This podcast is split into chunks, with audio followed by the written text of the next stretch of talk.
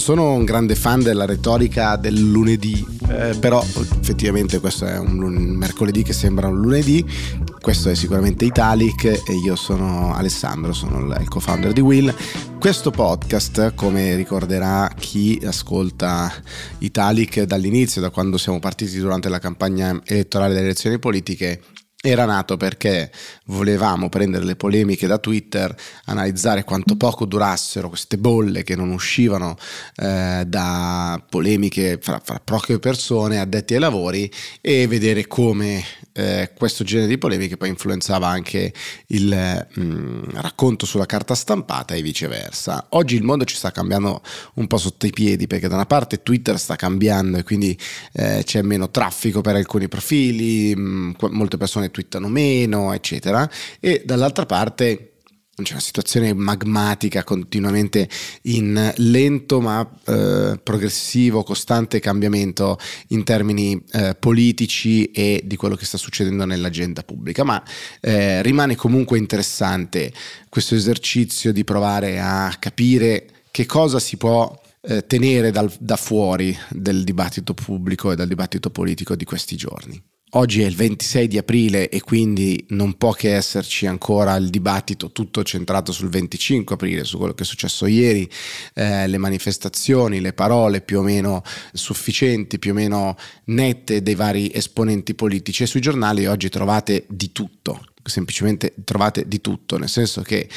i fatti sono abbastanza chiari eh, ed evidenti, ci sono stati diversi momenti ovviamente di celebrazione della resistenza, ci sono stati momenti più istituzionali a Roma, c'è stato presente Mattarella Cuneo, ci sono stati le, eh, la sfilata, il corteo e poi la manifestazione in piazza in, in Duomo con 100.000 persone. Insomma, ci sono stati diversi momenti. Ci sono stati anche interventi scritti c'è Giorgia Meloni che scrive al Corriere una lunga lettera, una lettera che poi viene ovviamente passata ai raggi X da tutti gli osservatori eh, politici, il Movimento 5 Stelle che dice bene così, Calenda che dice bene così, il PD che di fatto non parla ma qualcuno dice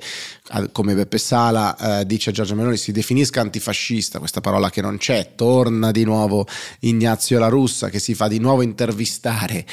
ovviamente il Presidente del Senato, quindi è normale che parli molto, da Bruno Vespa che gli chiede se è antifascista e lui dice dipende, dipende da quello che si vuole dire, dipende se parliamo dell'antifascismo eh, contro la dittatura, se, mm, parliamo dell'antifascismo, di che colore, dell'antifascismo bianco, dell'antifascismo rosso, perché c'erano anche i comunisti, ma c'erano anche i cattolici, c'erano varie anime all'interno della resistenza dell'antifascismo, o se poi parliamo dell'antifascismo degli anni 70 che lui dice ho conosciuto molto bene. Ecco, dipende.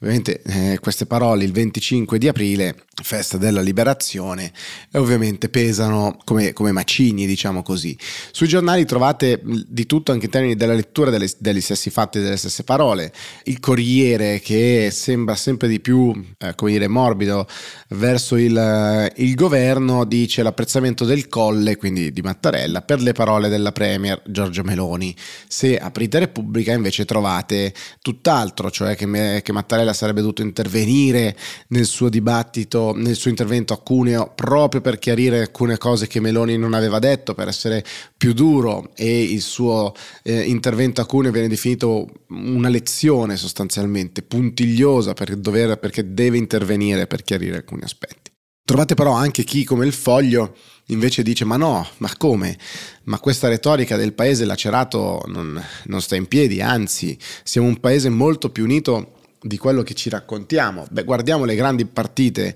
di quest'oggi, le armi all'Ucraina, ad esempio, lo, lo, vogliono tutti, gli unici che si oppongono sono il Movimento 5 Stelle che però quando erano al governo le hanno mandate. Guardate il PNRR, siamo tutti d'accordo che non vogliamo spendere soldi, guardate le grandi battaglie, siamo molto uniti. E quindi, come dire, bene così, siamo un paese, siamo un paese molto unito, non ci raccontiamo questa cosa del paese lacerato. È un racconto molto diverso da tantissimi altri che troverete su, sui giornali quest'oggi, se avete modo di leggerli, a voi insomma le sensibilità di quello che vedete intorno a voi. Ci sono anche polemiche o sottolineature, ovviamente come dicevamo la lettera di Giorgia Meloni al Corriere è passata ai raggi X da tanti, eh, c'è una cosa che non può esservi passata inosservata se avete avuto modo di leggere la lettera, e cioè quel verbo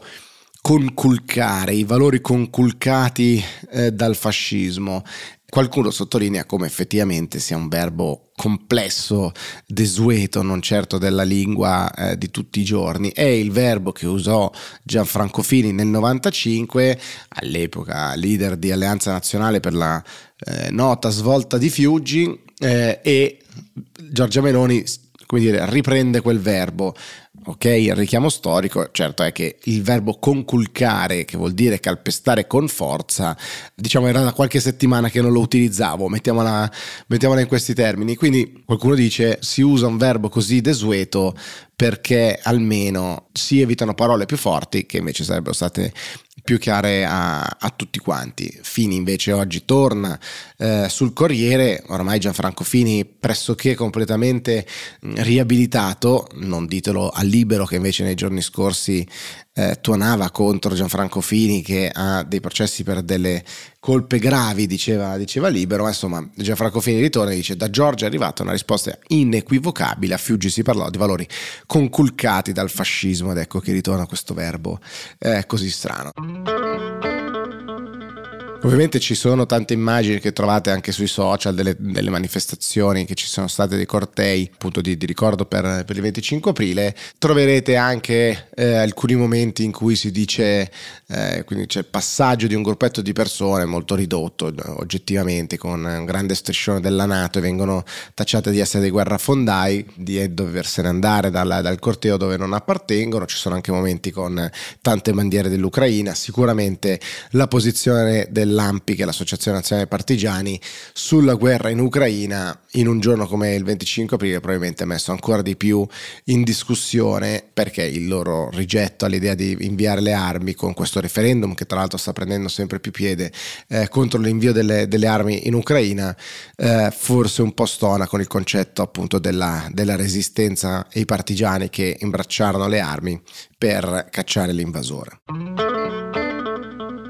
Ci sono temi ovviamente di politica internazionale sui giornali che trovate, dalla Turchia che va verso il voto con eh, un sacco di problemi verso effettivamente delle elezioni eh, diciamo così serene, raffica di arresti elettorali titola il Corriere della Sera pagina 15 giornalisti, attori, avvocati 150 in cella accusati di finanziare il PKK curdo. Paese al voto tra 20 giorni. C'è poi l'annuncio da parte di Joe Biden che eh, appunto si ricandida a presidente degli Stati Uniti, dice non importa la mia età, che sono 80 gli anni di, di Joe Biden, bisogna finire il eh, lavoro. È tempo di completare il lavoro. Biden con Kamala, Kamala Harris, pronto per il bis, dice Corriere della Sera. Sul fronte invece europeo più vicino a noi troverete tantissime discussioni in vista del dibattito che ci sarà a Bruxelles nei prossimi giorni sulla revisione del patto di stabilità. Come sappiamo eh, ci sono delle regole comuni per cui i vari Stati membri dell'Unione Europea devono attenersi a delle regole rispetto al debito che hanno e il rapporto del debito sul PIL e i loro tentativi di rientrare eh, quando sforano eh, da, da, questi rapporti, rapporti che in molti casi però non sono mai stati eh, effettivamente eh, rispettati. Adesso c'è un nuovo patto perché arriviamo dopo anni in cui per contrastare la crisi pandemica sono saltati gli schemi diciamo più tradizionali e ora si ripropone lo scontro fra i falchi e le colombe, cioè chi, chi vorrebbe maggiore rigore, in, par- in particolare sono i tedeschi con i paesi del nord, ma dice Repubblica, la Germania sarebbe riuscita a portare a bordo anche il Portogallo, di certo non un paese rigorista fino a qualche anno fa, eh, dall'altra parte gli antirigoristi eh, dove si ricrea un asse particolare tra Giorgia Meloni e, e Macron. Come ricorderete Giorgia, Giorgia, Meloni e Macron non sono esattamente migliori amici, da che Giorgia Meloni è stata eletta, neanche nominata Presidente del Consiglio, ma da solamente eh, così dopo le elezioni incontrò Emmanuel Macron Macron per provare a, a, ricucire, poi ci sono stati nuovi strappi, poi nuovi tentativi, eccetera, adesso sono allineati su un bisogno, perché la Francia nel frattempo è diventato un paese con un debito PIL del 110%, quindi un rapporto molto pesante che appunto arriva dalla, dalla crisi pandemica e oggi quelli che sono i paletti voluti, richiesti dalla, dalla, Germania sarebbero troppo pesanti anche per loro e quindi Francia e Italia che si rialleano. Vediamo che cosa porteranno a casa nei prossimi giorni. Chiudiamo con un piccolo commento all'editoriale di oggi di Ernesto Galli della Loggia